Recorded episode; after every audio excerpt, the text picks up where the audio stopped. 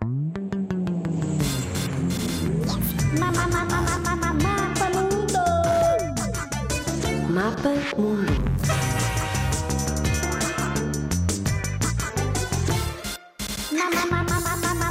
Mundo.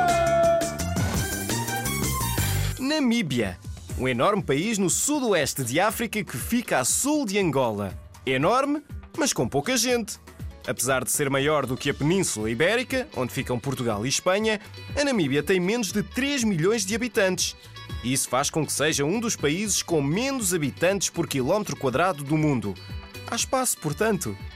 Ainda assim, vivem na Namíbia muitos povos que falam línguas diferentes. O inglês é a língua mais usada pelo governo, pelos jornais e nos tribunais. Mas são reconhecidas até 132 línguas, imagina! Ah, a língua africana mais falada é o Oshivambo. E os descendentes de europeus falam alemão e afrikaans. Os desertos ocupam uma parte importante do território namibiano.